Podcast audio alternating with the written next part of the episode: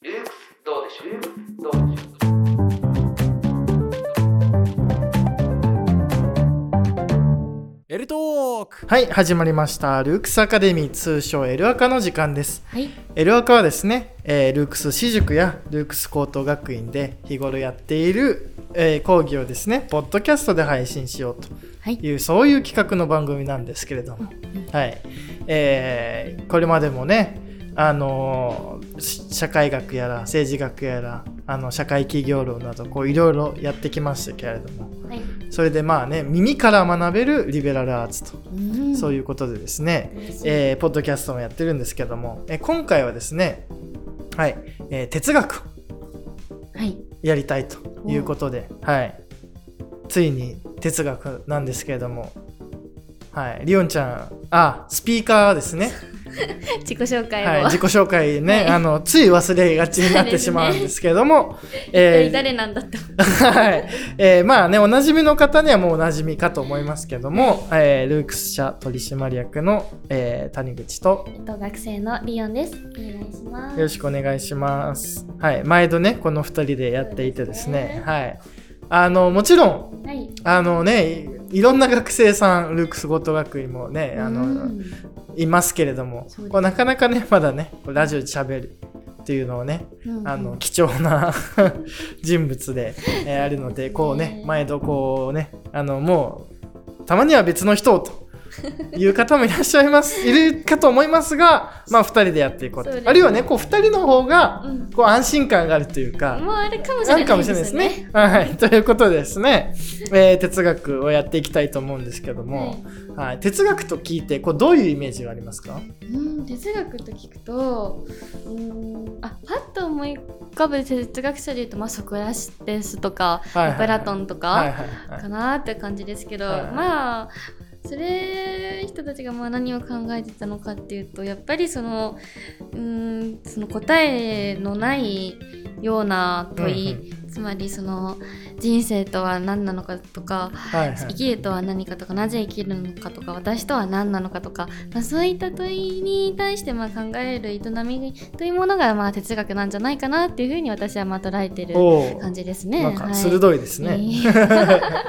まああのなんかソクラあプラトンとかはい。アリストテレスとかね、はい。あのそういう古典についてはうん。割とこう、ブックガイドの方あでもそうですね、はい、紹介しているんですけれども、アルークスブックガイドの方でもですね、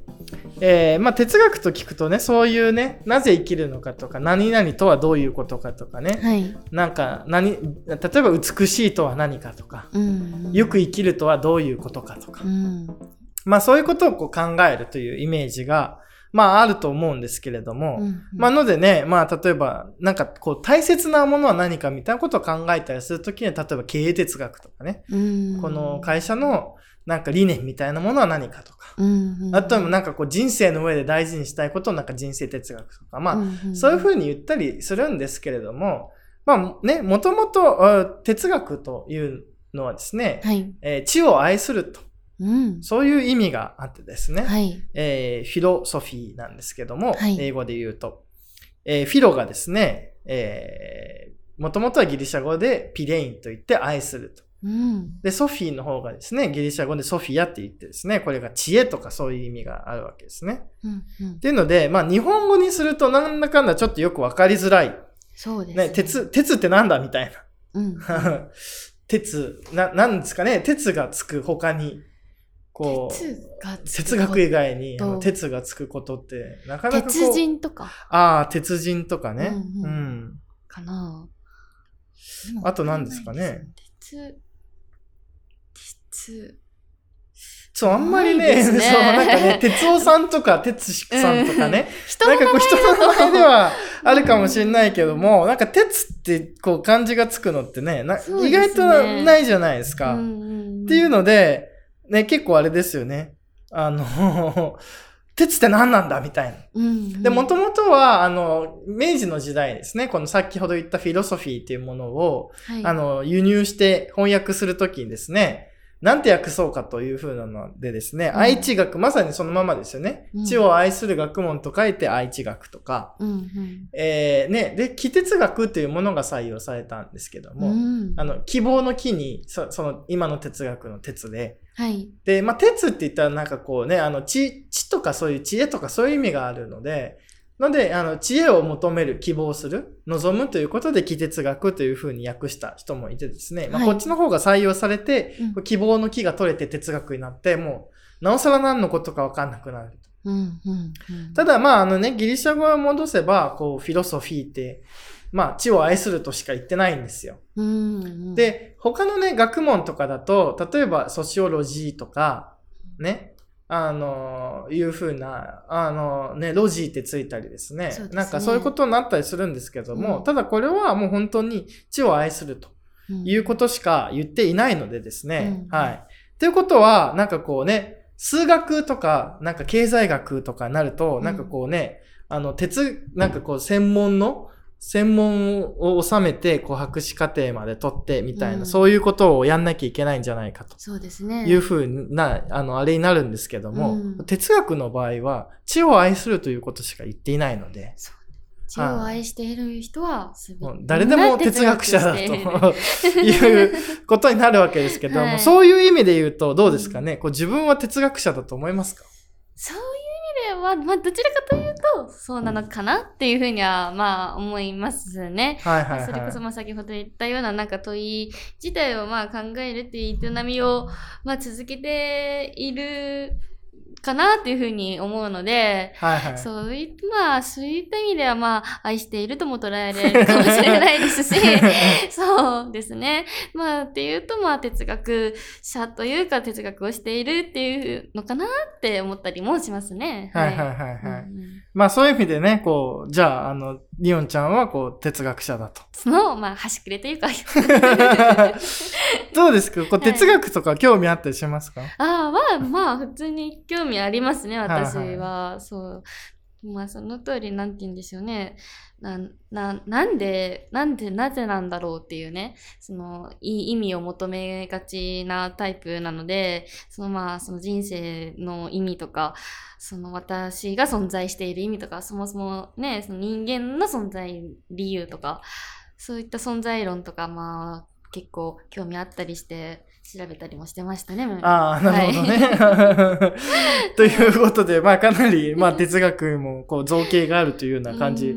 なんですけども、まあただなんかこうね、まあなんだろう、こう、だから知を愛するということが哲学だと言っているので、はい。なんかこうね、なんだろうな、その、あんまりこう、机に座って学ぶだけが哲学じゃないと思うんですよ。うんうん個人的にはですけども。はい。まずその哲学のね、あの、開始したと呼ばれてるソクラテスも基本的にはあの、うん書物を残さないで、こう、街へ出てね、うんこう対話をして、うんあの、哲学というか、まあ、あの、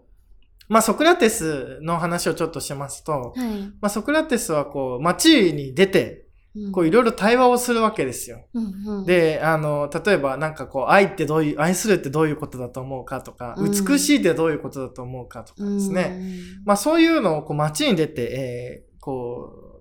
なんか誰かをとっ捕まえては急にこう対話をふっかけて、あの、でそういうことをやって、こうね、あのみんなが、あの、う実は物事をよく知らないということをですね、うん、あの、対話によって明らかにしていくというふうな、あの、で、物を書くことをしなかったんですけども、、うんそういう意味で、まあなんかこう、なんだろう、知を求め続ける人、うんまさに哲学者だったわけですけども、まあそのソクラテスはやっぱりこうね、あの、別に机で勉強していたわけじゃなくて、やっぱりこうんう、対話をする中で考えて、わからないなと。うんうん。で一体どうなんだろうなというふうなことをこう考え続けると。うんうん、問い続ける、考え続けるということをやったので、はい。まあ、こういう、こう、なんていうか、あれですよね。やっぱ実践みたいなものだと思うんですよ。うんうんううんん、哲学っていうのは。うんううんん。だから、まあみんな、こう、哲学者足りうるわけですよね。知を愛する人であれば。まあだから、そのなんかこう、まあ何回もこう繰り返しになるかもしれないですけど、やっぱりこう、机に座って、こう、本を読むだけがやっぱり哲学じゃなくて、うんなんかこう、いろんなね、こう、物事に触れて、こう、驚いて、うん。なんだろうっていうふうなことを考え続ける。もっと知りたいなというふうな、こう知を求めてやまない。この実践。実践から出る、まあ、問いだったりですよね。そうなんですよねを。まあ、考え続けるっていうのが、まあ、哲学っていうふうな でしょうかね。はい。そうですね。は。はいいということで。はいまあだから、まあ古代ギリシャはですね、この地を愛することそれ自体がもう市場の喜びだというかね、うん一番幸せなことだというふうにこう思われていたわけですよ。うん。でですね、まああのだから、で、こう哲学っていうのは、やっぱりこの、なんだろう。まあ哲学すること自体、こう地を愛し求めること自体が幸せだと、まあ彼は考えたわけですけど、これについてはどう思います？うーん。うんまあ、確かに、そういうふうな、なんでしょうね。うん、哲学をする、その、何かを考え続けるっていうことは、確かに、うーん、なんだろう。うん、幸せとも言えるかもしれないですけれども、でも実際、その現実問題、それだけでは い生きていくことができないというか、食べていくことはできないんじゃないのかなっていうの考は。えるのを楽しくってもみたいなね。そうですね。そういうことなんでしょうね。人間の本質的な、その世界の本質的なそういった問いを、まあ、考えるのは、確かに、まあ、えっと、生きる上、生きていく上では、すごく、なんでしょう、喜びとなることはあり得ると思うんですけれども、まあ、それだけでも実際問題、あの、生きていくの難しいんじゃないかなって思ったり しあたりしましたね。はいはい。じゃあ、あの、まあね、地を愛し求めることは、こう、喜びではあるけれども、うん。こう、それだけでも生きていくことができそうないから。ですやっぱ。り資本主義のね。まあね、あの、衣食足りてね、はい。礼節を知るというかね。うん。まあ確かにそれは結構大事な観点で、はい。まあギリシャの、あの、まあ古代のギリシャのですね、はい。市民と呼ばれているような人たちはですね、基本的に、あの、まあ奴隷、その奴隷って言っても今の言い方ではちょっと違うかもしれないですけど、うんうん。こう労働をする人は別にいたわけですよ、基本的にはね。うんうんで、その、例えばあの農作物を作る人とか、あの何かこう職人さんですとか、うんまあそういう人たちはですね、あんまり政治とかそういう公共の領域には関わらなくって、う。んもっぱらある種そういう人たちの仕事の上に乗っかることができる。つまりまあある種の貴族みたい。うん。まあ貴族とは言わないですけども、うんうんまああんまりその、なんだろう、その生活のため、生きるための仕事をしなくてもいい人たちうん。が市民と呼ばれているわけですよね。そうですか。でそういう意味で言うと、うん。家のことは、つまり女性がやり、うん。えーその今で言う経済的なことはこう奴隷がやると。うん。で、こう政治みたいなね、政治とか学問とかはこういう自由人、つまりあの市民たちがやると。うん。そういう風になっているのでですね、あのーまあ、つまり今の 確かにリオンちゃんのこうご指摘はとてもなんかこうクリティカルというかですね、はい。あの、まあ、哲学する子のめっちゃ幸せかもしれないけれども、はい。ね、哲学できるような人たちって誰なのって言われると、そうですね。はい。ね、ただ、まあそう、そうなんだけれども、はい。じゃあこれ翻って、じゃあ全くその奴隷、つまり女性、その家にいる女性とか、うんうんそのなんか農作物を作ってる、その農夫とか、あるいはそのね、あの、なんだろう、包丁を作ってる職人さんたちが全く哲学者じゃないかって言ったら、やっぱりその定義上そうはならないと思うんですよね。そうですね一方ではね。うんうんで知を愛し求めることはうん誰でもできるのだから、そうですね。一つの姿勢でありますよね。はい、姿勢だから、まあそういう意味では確かにそうなんですが、はい、確かになんか哲学をすること自体がなんか市場の喜びでそれだけでいいんだみたいなことを言えるのはまあまあ。なかなか難しい。難しい。はい。現代社会ではまあどういう人たちなんでしょうか。そうですね。まあね、はい生きる、生きていくもの、ことのもろもろをこう免除されてるような。人 はなんかこう哲学にこうね、うん。あのーだけでこうできるかもしれないですけれども、はいはい、それはなかなか難しい。うんけれども、やっぱりみんな、うんでもやっぱりなんだかんだ、やっぱりみんななんかこう、なんでだろうとかね。そうですね。そういうの好きですよね、やっぱりね。うんうんなんだかんだ。疑問っていう疑問に思って、ね、で、確かに、その、だからってすぐ年収が上がるわけじゃないけれども、うんなんかこう、あ、そういうことなんだって分かった時確かに楽しいじゃないそうですか。ですね。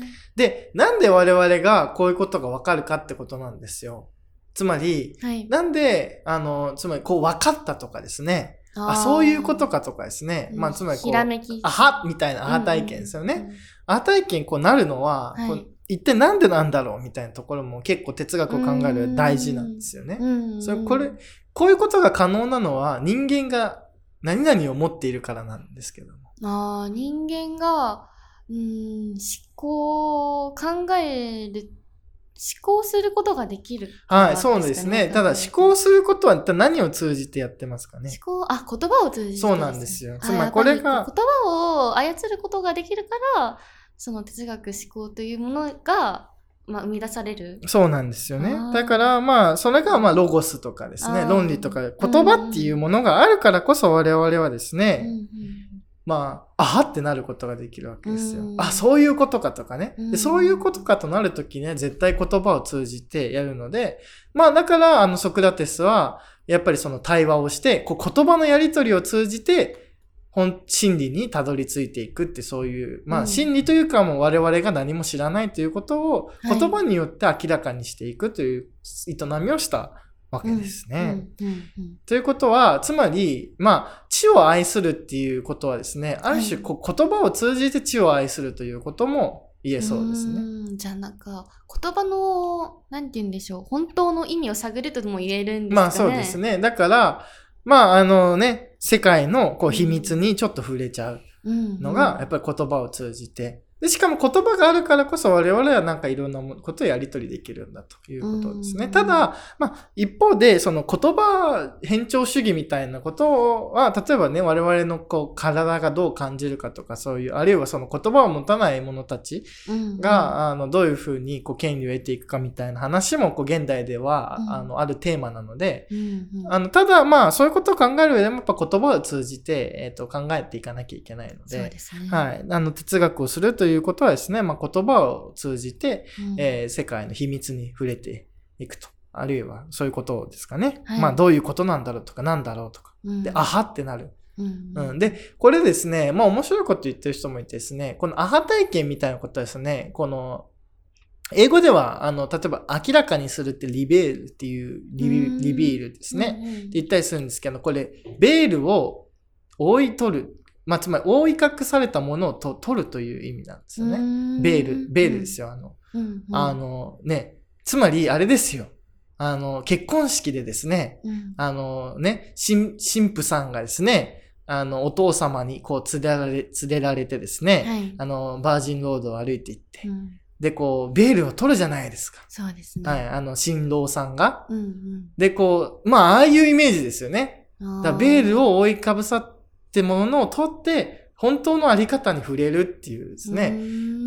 はい。これをこう、リビールというかですね、あの、真へ理、ー真理というものは、そういう、こう、あベールがに包まれていたものあが、ーちょっとこうね、明らかになると。うんでそんな、あはってなる みたいなね。こう、うんあ、そういうことかと。うんうんうんうん。なんか、あこういう、こう、ベールに隠されていてよくわからないかったけれども、こううんなんかいろいろ試行錯誤をしてですね、まあ、あの、言葉に、うんこう、使って、こう試行錯誤していくと、こう、ベールが取れて、あこういう姿を本当はしていたんだっていうことがわかると。なるほど。はい。っていうので、まあ、哲学っていうのはですね、この、どういう風になっているのだろうかとね、こううん本当のあり方が、みたいな、こう、知、知というものがですね、うんというものをこう考えるのが、こう、哲学だという風なことが、まあ、どうやら言えそうだと。で、それは、そのね、学問という意味でのものではなくって、あの、まあね、あの、なんだろう、こう、知を愛するという実践そのものなんだと。うんいうふうなことが言えるわけ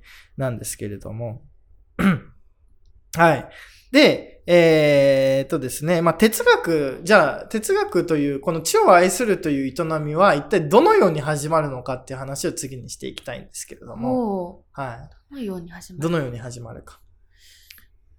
ちょ、例えば、なんかこう、なんでだろうとか知りたいと思った時は、どういう経験をしたらそういう時になりますかね？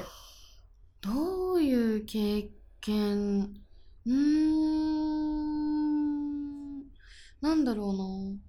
うんそれこそなんだろう。うんその生活していく中とかでやっぱり、うん、上手にいかなかった場合とかはい。あと思い通りにもいかなかった場合とかあとは何でしょうね。うーん自分と全く違う意見だったり、うんうんうん。そういうものに出会ったりするとやっぱりあその違い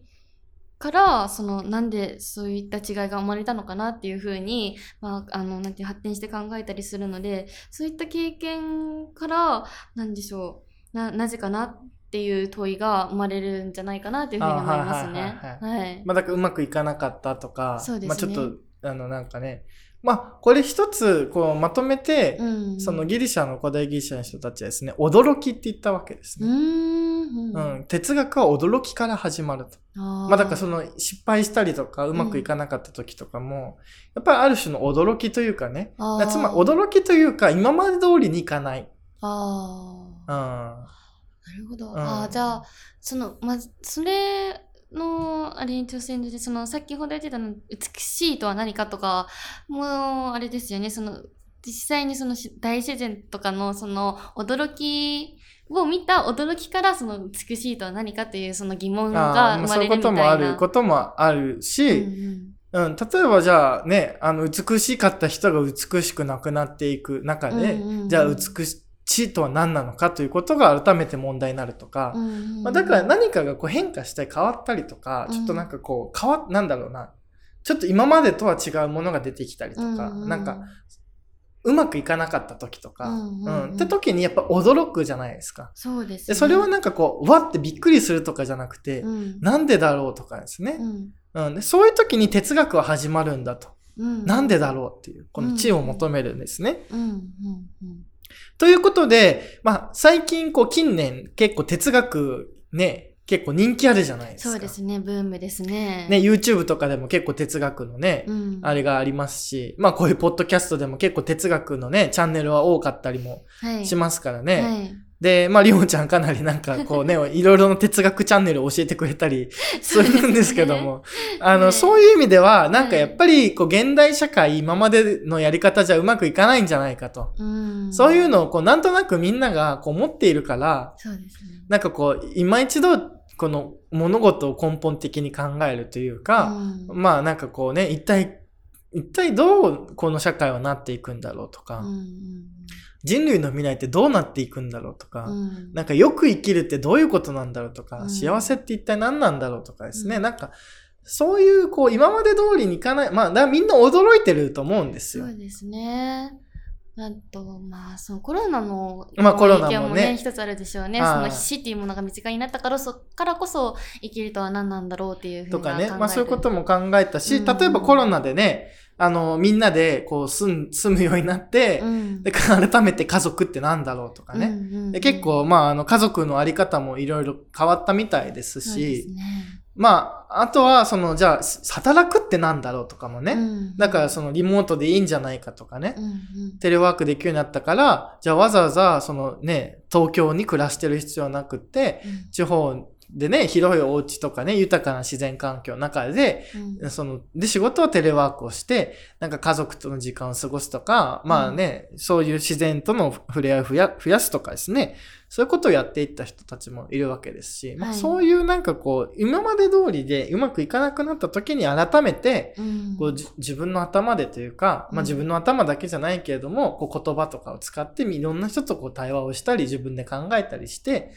ね、あの、いいあり方を自分なりに見つけていくっていう、この営みはなんかこう、すべからくというかですね、まあみんな、こう、哲学に踏み入れているようなところもあると思うんですよ。うんうんうんうん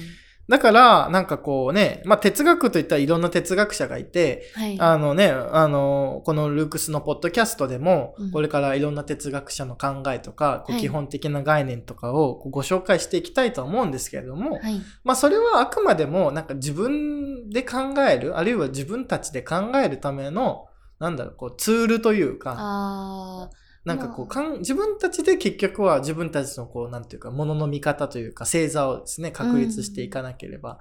ーならないと思うので、まあそのためのツールであって、そうですねなんかこうね、あんまりこう、マウントを取るための、こう、知識とかではないわけですよ。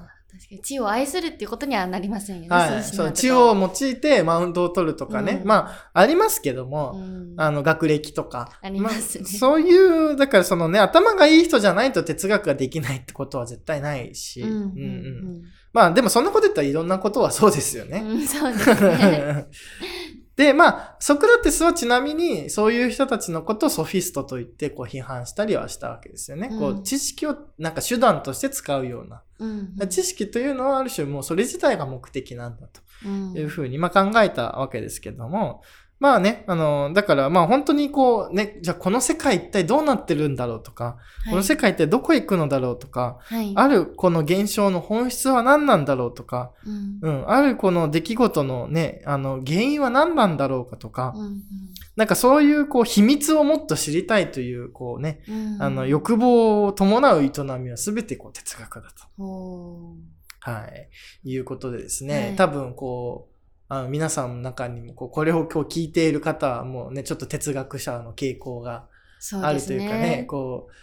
ね、ただまあなんかこう、一方で、うん。その多分今の社会ってすごい哲学が求められたりすると思うんですよ。で、結構哲学コンサルティングみたいなことをこうね、うん。あの仕事になったりもするぐらいですし。はい、武器としての哲学とか、あのですね、まあそういうなんかこう、哲学をやっぱりビジネスでも活かせるとか、まあそういうこともね、全然あると思うんです、ありますし、やっぱりなんかこう、これからの社会のあり方を考えるときには、こう哲学的な素養、素養じゃないな、哲学的な知識とかうんうん。考え方、もっと言うと物の見方みたいなものが、すごい大事になってくるとは思うんですけども、うんまあその一方で、なんかすごいこう、現代社会、その一方ですごいなんかこうね、効率化が、そうこうですね。ね、うん、あの、重視されていて、ね、こう知識もね、だからこう、なんか、すぐに役立つ知識みたいなものも一方ではすごいこう求められてうんいたりはしますよね。うんうんうんううんん。だその、まあもちろんそ、ど、その、まあそういう、なんかすぐに役立つ知識だけが、こううん別にね、悪いというわけではないんですけども、うん。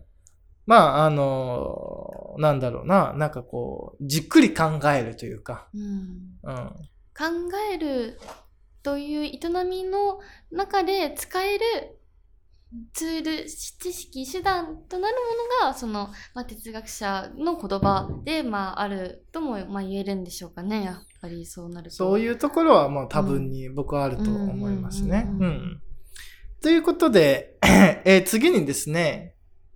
まあなんとなくこう今までの議論をちょっとまとめると、はい。まあ、哲学っていうのは知を愛するという営みのことであって、こううん決してこう勉強とか学問とかね、うんそういうものよりもっと広い意味を持つんだということをですね、うんうんお話ししていてですね、はい。じゃあ哲学どういう風なに始まるかというと、うんこうね、知を愛し求めるこう営みって何をきっかけに始まるかというと驚きだと。で、この驚きは別に なんだろう、こう、わって驚くとかじゃなくて、うん。今まで通りにうまくいかなかったとか、うん。なんかそういうなんかこう、今まで通りにならなかった時とかに、うん。あれ？疑問に思って。そう、どうしてだろうとかっていう風な驚きですよね。はい。で、えーじゃあこの驚きから駆動されて、なんでだろうとかね、どういうことなんだろう、どうしてなんだろう、これどうすればいいんだろうとか、そういうことを考えて、その知を愛し求めていくと。えーいうのが哲学なんですけども、じゃあこの哲学をですね、えーはざっくり、その、これからいろいろな、こうね、あのー言葉とか概念とか説明していきたいと思うんですけども、こううん哲学を見る上で、こう、まあ学んでいくというか、哲学をしていく上で、こう、ざっくりこう大きな枠組みがあるんですね。はい。うん。哲学といったらこれとこれみたいな。えー、で。それがですね、いわかります？いや、それ、それはわかんないですね。はい。それこれが存在論と認識論っていうのが、あーこの大きな二つの枠組みになるわけです。うんうんうんうんでうわーもうむずってなる方もね、いらっしゃっているかと思いますけども、、まあね、あの、なんかあの、まあ難しく考えなくてよくって、存在論っていうのは、まあそもそもね、世界がなぜ存在しているのかとかですね、うんなんかなぜ世界、事物がそん、物事がですね、が存在しているのだろうかとかですね、どのように存在しているのかとかですね、そう、存在するってどういうこととかですうんうんね、その、ある、あるですね。うん何かがある。つまり我々は、ないんじゃなくてあるじゃないですか。そうですね。はい。で、まあ、例えばリオンちゃんは、リオンちゃんでなくてもいい可能性はいっぱいあったのに、どうしてリオンちゃんとして存在しているのだろうかとかですね。うんうんまあ、ね、考えたことある人も結構多いと思うんですよ。うんこうなぜ私は私なんだろうとうんかですね。ななぜ世界は存在してそいうるのかそうそうそう。な。なぜこの世界が存在しているのかとか、地球はなぜね、うん存在しているのかとかですね。まあそういうその、なぜ存在があるのか、うん存在しているのか、うん存在するとは一体どういうことなのかっていうことをこう考えるのが存在論っていう、はい。えっ、と、枠組みでございますね。はい。でですね、えー次にこう認識論っていうのがですね、うんはい。えーわ、私たちはどのようにこの世界を正しく認識できるのかとかですね。うんううんん。あるいはなぜ私たちは何かがあると認識することができているのかとかですね。うんうんつまり、あまあこれはほとんどですけど、人間がどのように世界を認知しているのか、認識しているのか、あるいは知ることなんですよね。知るとはどういうことなのかっていう。だからまあ存在論が存在するとはどういうことか。うんで、認識論はその存在をこう知るってどういうことなのかっていう、そういう営みですね。だ主にこの二つがあります。うんうんうんうん。ので、まあ、哲学を、まあ、学ぶというかね、勉強する上では、このふ大きな二つの枠組みを、を理解していると、まあ、結構見通しが良くなることも多いんですよ。なんかこう、イメージついたりします？うん。うーん。でも、うーん、なんだろう、どう、いや、その、まあ確かに存在論と、まあ、認識論っていう二つがあるっていうことは確かに分かったんですけれども、でもなんか、うーん、そのどどのように私たちがそのうん認識しているかっていう部分って、その当たり前であることじゃないですか。そのはいはいはい。物事を見見るってものは、だからそれをなんだろうな言葉に置き換えてその客観的にその把握するっていうことは何て言うんでしょう意識しないとあまりそのできることじゃないんじゃないかなっていうふうに思ってそうですね。そうだかんん、ら、まあ、今話聞いてる限り認識論って一体どういうふうなそのうん分野なのかなっていうふうに興味は持った感じでしますね。はい。はいはいはい。うんまあ、あの、これからもご紹介していくとは思うんですけども、うんうんまあ、一般、結構いろんなことあるんですけども、うん。例えば、まあ我々のですね、この理性というものが、うんうん。ね、例えば、我々にこう、前もって与えられた理性というものがうん。大事なんだという、こうね、うん。説もありますうんし、うん。まあそういうものはなくって、なんかこう経験から学んでいくんだと。うんうんうん。だから我々にとって知る上で大事なのは経験だっていう立場だったり、理性だっていう立場だったりですね。ね。まあこれざっくりこう大陸合理論とかですね、うん。イギリス経験論とかまあ言われたりするんですけど、まあ、まあそ、そのね、枠組み自体はまあ最近こうね、問われつつあるんですけども、まあ、あの、経験論とえっ、と、合理論っていう、まあ、二つの、まあ、説が、まあ、有名だったりは、まあ、しますけれども、うん。最近ではその枠組みちょっと微妙じゃないみたいな話にはなってうんますね。うんで、まあ、これはかなり、まあ、ちょっと抽象的だと思うので、うんうん。で、た、もうちょっと具体的な話をすると、うーん、例えばですけど、うーん、例えば、まあ、ひ、ひ、人は、あーまあみんな死ぬわけですけれども、はい。あの、死ぬということがどういうことか、こう、理性はすでに知っているという説とですね、うんうん。まあ、あの、死ぬ、ひ誰かが死んだ、おじいちゃんが死んだ、おばあちゃんが死んだ、お父さんが死んだということからこう学んでいくんだとかっていう説ですね。ねまあそういう学習をしていくっていう説と、その事後的に、元からいろんなことは知っていてっていう、その、だから正しく理性を使って、つまり言葉を使って推論をすれば正しくこの世界のあり方を知れるっていう立場とですね、あの、いろんなものが経験して、それらをこう結びつけるとなんとなくこう世の中の因果が分かっていくっていうね、うんこういうこう学学習していく説と改めめてあらあらかじめいろいろなことはそれなりに知っていてっっていう説がまあありますね。う認識論ですね。で、これをこう統合したというのが、まあ、カントと呼ばれる、うんまあ、人なんですけれども。で、まあ、だから認識論はですね、まあ、どうやって知るのかって我々がですね。だからそれ結構、まあ、身近なテーマでもあるんですよ。うん例えばですけど、例えばですけど、まあ、今地球温暖化が問題になってますよそうね。ですね。でもこれって、認識論的に言うと、じゃあどうやって知るのっていう話なんですよね。で、それ今だとデータとか見ればって話ですけど、ううんん。じゃあデータからこう、データ、でも、で、たかだかまあね、あの、データって取れてもさ、まうんあ正確なデータはまあここ2、300年のものしか取れないわけだし。そうですね。となったら、こう、人類ね、あの、無無限の続く、こう、無限でもない、こう、46億円年の、こう、あの、地球、地球の歴史の中で、なんで温暖化だと言えるのかとかですね。うんまあ、そういう批判は当然やってくるわけですし、うんうんじゃあ、あるいはですけど、まあ、これは最近、まあ、あの、もうあの話題、話題というか、まあ、話題って言っちゃダメですね。なんかこう、大事なテーマになってますけど、うん、例えばなんで、こう、じゃ例えばですけど、じゃあなんで、こうね、女性とかね、男性とかっていう認識できているのかとかですね。ああ、うんなるほど。で、そういう認識ってなんでこう成立してるんだろうとかですね。うんまあ、あるいはなんで女性が家事労働をして、で、男性は働くんだという認識が成立しているのかとかですね。うんまあ、我々の、こう、文、まあ、我々はみんな、こう、文化という色眼鏡を持って、うんよまあ、世界のあり方を見ているの、世界を見ているので、うんそういう意味では、そう、そういうなんかこう、我々がん無意識のうちにというか、まあ、暗黙のうちに前提としていることも全部認識の枠組みなんですね。うんうんうん。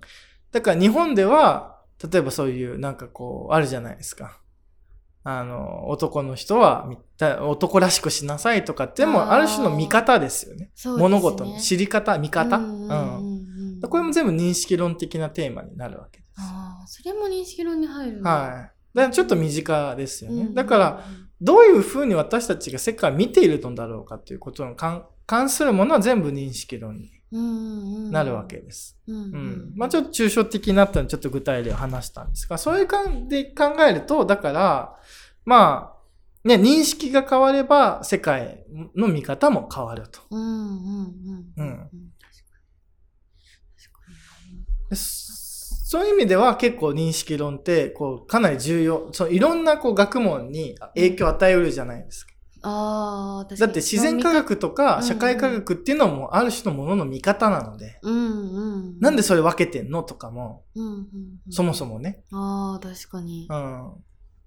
で、そもそもなんで市場と政府を分けてるの？とかもですね。これものの見方なので、ああ、国民と国家とか。国民と国家、そう、だから国民っていうのも一つの見方なので、ものの。うんうん。で、それを例えば、もう国民っていうものが成立したのがやっぱ近代社会だと言われてるようにうんうん、ある時点で誕生したものの見方なんだとうんいうので、結構、た、でもそれはこう社会科学的なそうだしう、んうんうん例えばじゃあ、あの、何、例えば、なんだろう、こうね、そそのダークマターとか素粒子とかを観測するっていうのも観測するという意味ではものの見方なので、これ全部認識論なんですよ。うん。だからそもそも私たちがどういうふうに世界を見るのかっていう話が全部認識論なんで、あうん。あ。じゃあもうすべての学問のなんか基基礎というか土台になっているようは、ないそうなんです、そうなんです。なるほど。でもちろんそれは存在論も同じですよね。うんうんうんうん。うん。で、その我々が認識、じゃあ例えばこういう問題もあるわけですね。つまり私たちが認識していないものは存在していないと言えるのかと。うんうんうんうん。なるほど。うん。だから認識とは独立に存在しているものもあるし、うんとか。うんうん。逆に存在するというのがあるってことはつまり存在しないっていうのもあり得るわけじゃないですか。まあそこも結構な、たつまりですね、うん。こう無が存在する、つまりうん。無が存在っていうことは無っていうものが存在していることになってしまうので、とかね。ねじゃあ無って何なんだとかですね、存在しないということはあり得るのかとかですね、うん。なんかそういうことを話したり、うん、うん、ありえますよね。はい。でもこういうことを言ってくると、だんだんこう頭がね、あの、ごちゃごちゃなってくるんですけども、うん。まあ、やっぱりこれも世界の根本的な考え方というか捉え方なので、うんうんで、なんでこういうことを考えるかって言ったら、例えばですけど、まあね、国民というものがうまく機能していかなくなった時代は、やっぱり国民という見方がもう一回問い直されるかもしれないしうん、うんうん。あるいはそういうね、あの、なんだろう、こう、地球の、地球環境が、まあ、悪化していく中で、でそもそも、この世界が存在するってどういうことなのかとかですね。うんうん。地下資源のこの活用の方法という意味でも、やっぱり存在論的な観点が必要になってくるわけ。うんですよねうんうんううんうんん。だからそういう意味では、まあ、結構、いろいろ考える、本当に大きな人間が考える枠組みは、この、実、物、物事が実際に存在している現実にあるということが一体どういうことなのか。そこからはの逃れることができないですもんね、はいある意味。で、我々はその世界をどう認識しているのか、知ることができるのかですね。で、この、その、この存在論的な立場とか認識論的な立場が違うと、結構、その後の議論全然違ってくるんですよう。んうんうん。まあ、これはなんかあの、これは今後の、なんかあのね、あの、この哲学の回をこうはい聞いてくれると、なんとなく分かっていくとは思うんですけども、うんうん本当に全然違うのでいやそ、んなに違う畑のものの。になっちゃうんですよね。うんだからもう本当に畑が違うぐらい、土壌が違うくらい、この認識論のズレが大きな議論の違いを生んだり、存在論のズレがうん。大きなにその議論の違いを生んだり、あるいはその存在論的な立場に近いのか、認識論的な立場に近いのかでも、全然議論が変わってきちゃうのなで、るほど。はい。ので、まあ、結構議論が対立してるときは、そもそも世界の見方が根本的に違ったみたいなことは ああるじゃないですか。そうですね。で細かな論点で対立してるというか、うんうんあ、この人たち多分全然世界の捉え方違うな、みたいな次元で、こう対立してたりするので、はい。で、そういうことを真剣に考えるというのは、ある種哲学的な、つまり知を愛するというかね、その知るということとか、ああ、確かに。うん。で、これが本当に哲学のうん大きな枠組みなんですよ。うんで、これをなんかこう常に念頭に置いといてうんほしいんですねう。んうん。じゃあ自分はあれですね認識論的な見方をしているのか存在論的な見方まあをしているのか、そうですね。はい。どちらかをなんか見つけていくっていうのもなんか一つの何でしょう楽しみ方でもあるまああるかもしれないですね。例えばですけど、まあ存在論的な、僕はです、これから僕はちょっとこう前考えたことなんですけど、はい。認識論っていうのは例えば割とこう、なんだろうな、世界の、が、なんだろうな、えっ、と、結構こう一方的に恋焦がれてるような感じなんですよね。うん高嶺の花の人を、はい、だからそのし、し、もう究極的には知り得ないものがあって、うんそれをなんとか知りたいっていう。へえなんかそういう、何なんだろうこれはみたいな。どうやったらこの人をもっとうまくこう知ることができるんだろうとかですね。まあ割とそういうこう高根の花子さんが好きな、その恋焦がれてる、こう対象に知りたいものを恋焦がれてるような感じの、こう雰囲気があってですね。うん。そういう内容はなんかこう、もう、もうみんな一緒にいるよね、みたいな、なんかこう、なんかこう、なんて言うんだろう。存在という、存在、いろんな存在がこうある祭りの中にいて、こうなんかいろんな人とこうた、いろんなものとかと触れ合って楽しんでるみたいな。なんかこう、なんかこう、なんて言うんだろう、こう、恋焦がれてるというかもうみんななんか一緒に仲良くやろうぜみたいなうん感じの雰囲気があったりとかですね。これもうこう完全にこれはあのもう僕のこう印象論の話なので、全然こう、あの面白半分に聞いてもらえればいいんですけど、へー。だなんか、まあ、その、だだから存在の祭りの中にいるのか、なんかこう、その知り得ないものを一生懸命知ろうという、こう努力しているのあか、ーなんかそういう感じの、なんかこう違いが、こう態度でもありそうだなという感じはしますね。というので、アスリートみたいですね、認識論の方は。そう、結構愚動者なんですよ。うんう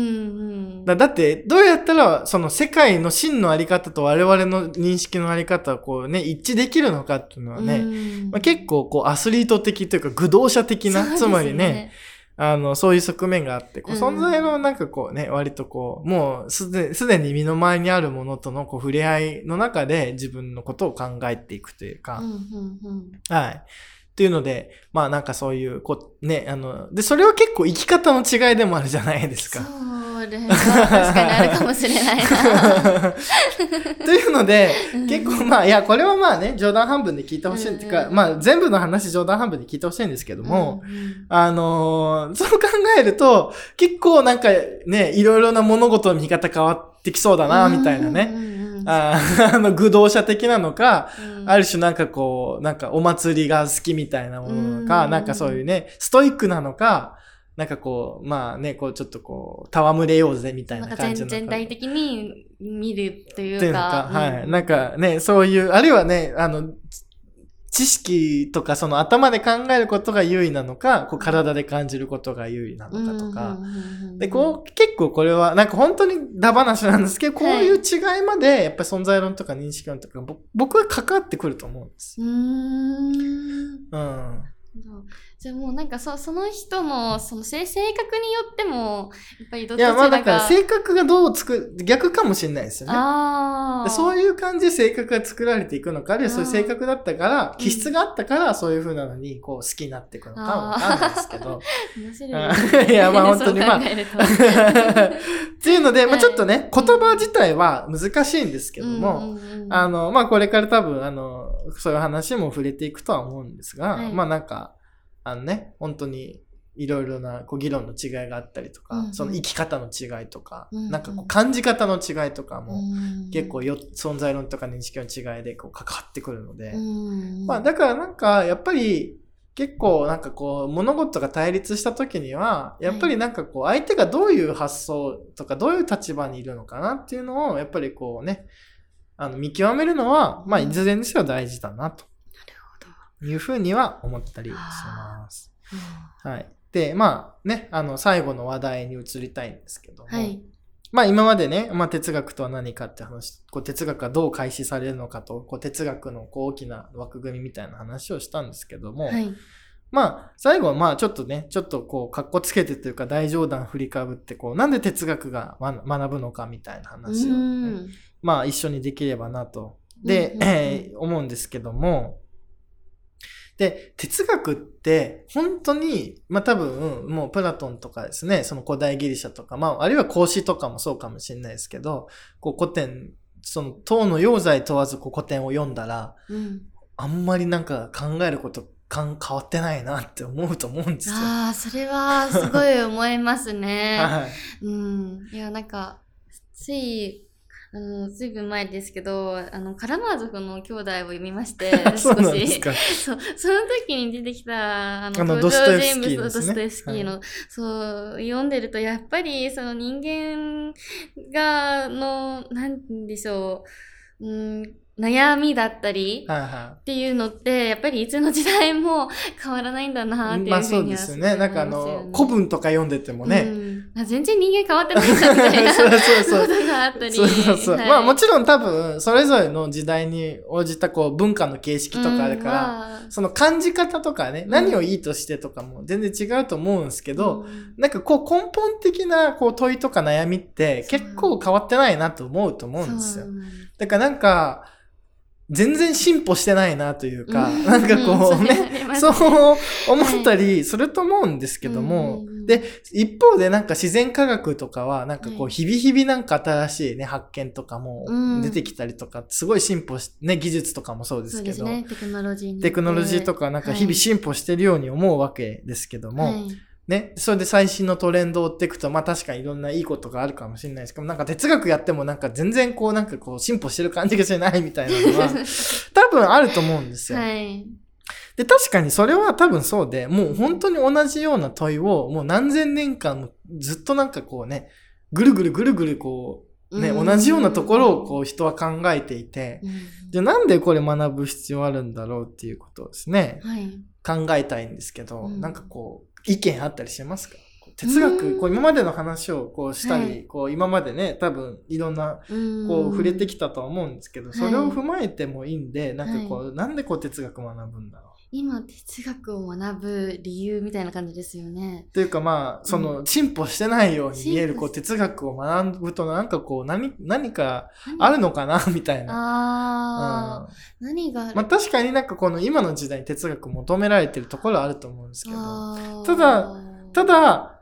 多分、なんか、なんかこう、自分の問題解決できるなと思って哲学にこううん。足を踏み入れるとですね、あれ？みたいな。むしろ悩みが深まるみたいな。いや、そうですね。す、いや、だからなんかこう、簡単な処方箋にこうならないと思うんですよ。そうですね。はい。うん。だからまあね、なんか今の時代やっぱ哲学大事だよなとかなんとなく思って哲学の本読むと、まあ何言ってるかわかんないとか、ななんかこう考えたら考えるほど、うん、え？なんか、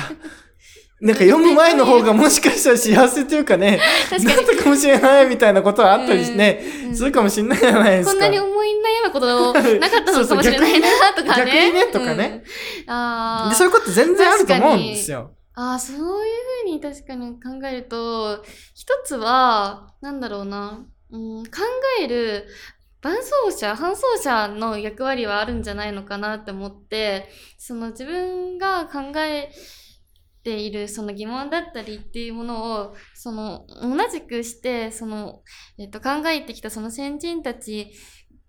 がいて、その人たちの本を読むっていうことは、つまりその人たちと共に一緒に考えることができている、その、仲、一緒の、なんていうの、考える仲間を得ることができるっていう点では、確かにそういった哲学をその学ぶ意味とかはあるのかなっていうのと、もう一つは、なんでしょうね、うん、一つその考えるってその思考力を深めるっていう点でもやっぱり通じるところはあるのかなと思って、やっぱりその、なぜ、一つの問いができたら、それはまたなぜなのか、それがまたなぜなのかっていう、なぜっていう問いが3回、4回っていう繰り返されるっていうことは、やっぱりその思考っていうものがどんどん深まるっていう、その、なんていうの、思考力っていうものをまあつける、そのきっかけというか、そのまあ材料っていうツールにはなるのかなというふうには思ったりしますよね。あまあそうですね。結構、まああの、友達っていうのがこう出てきたのは結構、いや、うん僕自身別に哲学史を学ぶ意味とかね、意義とか、ぼもう僕、答え、答え値かなんかこう、先に言っちゃうとね、言える、言える立場でもないので、あの、いや、あの、皆さんと一緒に考えていきたいなってことで、まあ、あるんですけども、あの、今の話を聞いてて、やっぱりこう友達っていうのは結構大事かもしれないですね。で、確かになんかこう、ソクラテスも講師もそうですけど、やっぱりこう、街へ繰り出して友達をね、作って言ってたじゃない言ってたんですよ、やっぱりその、ね、自分の話、意見をこう言って、うんでソクラテスに共感するような人集めたり、講師もね、いろいろお弟子さんがいっぱいいたわけじゃないですか。でまあ、でも、確かに、こう、学問って結構仲間が大事なんですよ。うん。で、それをね、まあ、よ、で、だから、なんと、例えば、あの、英語では学、学閥とか学派のことをスクールって言うんですね。あだからまさにその人たちの、まあ、スクールがあるわけなんですけど、うんうんうん。学校があるわけなんですけど、そういう意味で、いい友達を見つけるっていうかね、あ、うん。あの、だからまあ、その、本当に最初にやってた人たちって、まあで、大学もさ、やっぱり学びたい人が、こうね、ヨーロッパ中移動して、その学びたい先生のもとへ行ってっていうのが、大学の起源だと呼ばれるようにですね、うんうんやっぱり確かになんか、ま、一緒共に学ぶ仲間を見つけることができるというのは、うん。なんかこう哲学をね、通じてやっぱり仲間を見つけるというのは結構大事なことだと思うんですよ。で同じような関心を持ったとか、同じような疑問を持ったとか、同じようなこう悩みを抱えた人たちと、うん。こう仲間を作って、うん。その人たちでこういろいろカンカンガクガク議論して、うんなんかこうね、大事なことというか、うん。なんまか考えたいことをうんこうシェアして、うんその学びを深めていくっていう。うんうんで、そういうなんかこうスクールというかアリーナというか、うんあの、ものをこう哲学を通じてできるっていうのはとても大事なことだと思いますね。うんうんで、もちろんなんかこうね、あの、閉じていっちゃったら良くないと思うので、そうですね。はい。まあね、こういう感じでこう発信してね、うんうんこう対話を通じてね。なんかこう、あの、したりした方がいいと思うんですけど、まあ確かに、あの、僕は全然想定していなかった答えというか、ああの友達みたいな話が出てきたんですね。うん。でもこう、あの、まあね、あの、フランスのね、あれもね、あの、三つのあれも、ね、あーそうですね。友愛っていうかね、フラタリティっていうのはですね、うんうん。あの、博愛とか言われたりしますけど。うんなんかこう、確かになんかこう、友愛に溢れた、うん。こうね、空間というものを、こうね、学びを通じて作っていくっていうのはすごい大事なことだし、まあなんか哲学を学ぶ意義の一つというかね、とつあるいは哲学を学び合うというか、うん。あるいはまあ哲学する、うんうん。うん、知を愛し続ける、こうね、同じような関心を持って同じように知を愛し続けるような、うん。まあなんかこう、集団を作るっていうのはすごい意味があることだなと。そうでね。はい、いうふうに思いましたね。うんあと他もう一もう一個何でしたっけ？ああ、もう思考力そうそう、思考力が 深まるんじゃないかっていう。はいはい。まあもちろんそうでですよね。うんあのーまあ哲学を学ぶと、やっぱり結構、その、さっきも言った認識論とか存在論とか、うん結構いろんな学問の前提とか基礎になってるので、哲学をなんか学、一通り学ぶと、まあ、一通りっていうか、一通りって一体どこまでなんだって話なんですけど、まあある程度以上学ぶと、はい結構他の分野でもすぐなんかこうね、あ理解し理解しやすくなるのはなんかあるなというふうに思いますね。へーなんか、あ、これって実はあの人が言ってたこれ元にしてるなとかね。うんうんううんうん。なんかそういうことは結構あるなと思うんですよ。ああ、なるほど。うん、だだから思考力が深まるというか、基本的なものの見方っていうものはなんか獲得できそうな気がしますね。思考のフレームフレームワはークを。たくさんうん見ることができるってことで、そうなってくると、うん別になんかね、初めての文章を読んでも、大体なんか、あ、これはあの人に近しいなとか。うんで、そういう意味でも、なんか友達を増やしていくっていうか、ああ、確かに。なんかね、別に生きてる友達じゃなくてもいいじゃないですか。うんその、あ、この人とこの人は友達だなとああ、か。その著者、著者同士のそうそうそうそう友達みたいなそうそう感じですよね。そうそうそう。あの、あるいは文章同士の友達みたいな。あ、この人とこの人友達で、うんあこの人とこの人ちょっとライバルだなとかですね。ああ、そうですね。あこの人とこの人の考え方は結構対立してるなとかね。うんうんうんまあそういうのを結構哲学を学んでいくと、なんとなくこう見えてくるんですよ。うんそういった意味で、まあ確かにいろんな学問のを確かに横断的に学ぶっていうその営みをするってことをするならば確かにその哲学っていう知識の土台があったあ、方がそうそうそう。確かに共通のアリーナがね。うんいうん。あるいいのかなっていうふうには。まあだから確かかに最近今ね、教科横断のね、うん、そうリベラルアーツ的なまあありますけどうんうん。まあ何にせよこう哲学みたいなものが分かってた方が、うん、結構こう、ものの見方がスッキリするというか、なんかこう、あ、これはこういうことでうんうんっていうのが、なんとなく分かる、イメージがつくようにうんうん。なって、だからすごいす思考がこう整理されていくような感じは、まあしますね。で、もちろん確かになんかこう、なんだろう、混乱っていうか混迷の時代に、うんなんか哲学を学ぶと、なんかこう理念が作りやすくなるとかね。うんまあそういうことももちろんあるとは思うんですけど、はい確かになんか今話をしてると、やっぱり友達作りというのが、なんかとても大事な、はい、ことだなとはいいうふうにこう気づかされましたね。うん僕自身も今うんのあの、リオンちゃんの意見を聞いてですね。確かに哲学を学ぶと友達ができるな。それで逆になんか敵も作りにくくなりそうですよね。ああの人はこういういや、でもまあ、でも逆にう。こう、はっきりすると、あの人とはなんか仲良くできなそうなんだなとか、あーまあそういうのも見えてくるもしかしたら見えてくるかもしれないですけどね。はい。確かに。はい。っていうので、やっぱりこうね、はい。いや、でもやっぱりう、ん知を愛するということはですね、やっぱりうん愛というものがあるので、やっぱり友愛とかそういうものも、こう、うんね、あるいはこう、あるいはやっぱり自分なりのこう考え方が出てくると、やっぱりなんかあの人、ああいう考えはちょっと嫌だなっていうのも、はっきりは知ってくると思うんですよね。そういう意味ではなんか自分の哲学というか、自分のと考えっていうものがなんかすごい、なんて言うんでしょう、確立していくというか、固まっていくことができるっていうのもあるのかもしれないですね。だから、まあ、冒頭でも、あうんの、申し上げましたけども、やっぱりそのね、論文を書いたり、この勉強をガチガチしたり、なんかある哲学者のことについて詳しくなるだけが、うんまあ哲学じゃなくて、やっぱりもう本当なんかこう、原理的にはみんな哲学者になれると思うんですよね。うんうんうんで、まあ、知を愛し求め、こう共に知を愛し求めていくようなですね、まあ、そういうことが、まあ、好きというか、そういうことにどうしてもこうね、なんか、あの、時間を割いてしまうような、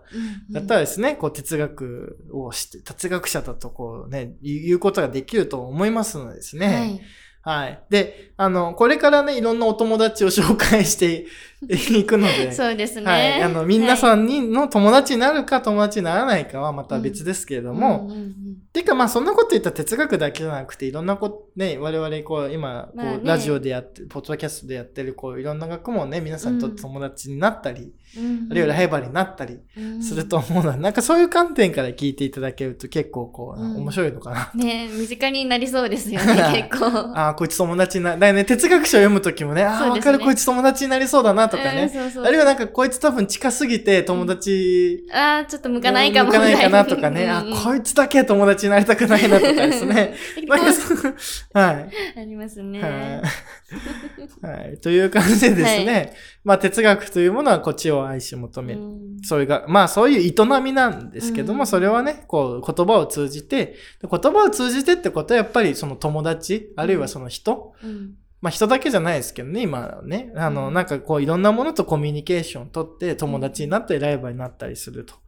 いう、そういうね、そういう実践であると。うんうんうんだまあ、あーまあ勉強するというよりは実践しようと。うんうんで、まあ哲学を考える上では、その存在論と認識論という大きな二つの見方があるので、うんまあこれをこう前提に知っていると結構いろんな議論が、まあ見やすくなるんじゃないかと。うんうんうんうんこんなことをまあお話ししてまいりました。はい。ということで、まあはいそろそろいい時間なんですけれども、はい。はい、最後何か一言ありますか？大丈夫ですか？いや、まあでも、私もまあね、よ、良き哲、哲学者というか、哲学ができるような、できるようにななりたいなっていうか、そういうふうに勉強していきたいなっていうふうに、まあ、改めて思いし、思ったなっていうふうにはありますね。はいはい。はい。ということでですね、はい、あのスピーカーは、はいえー谷口と、あ、えっと、学生のリアンです。で、で、おお送りしましたはいということで、えー、第哲学第1回これにて終わりにしたいと思います。はい。はい、ありがとうございあました。りがとうございました。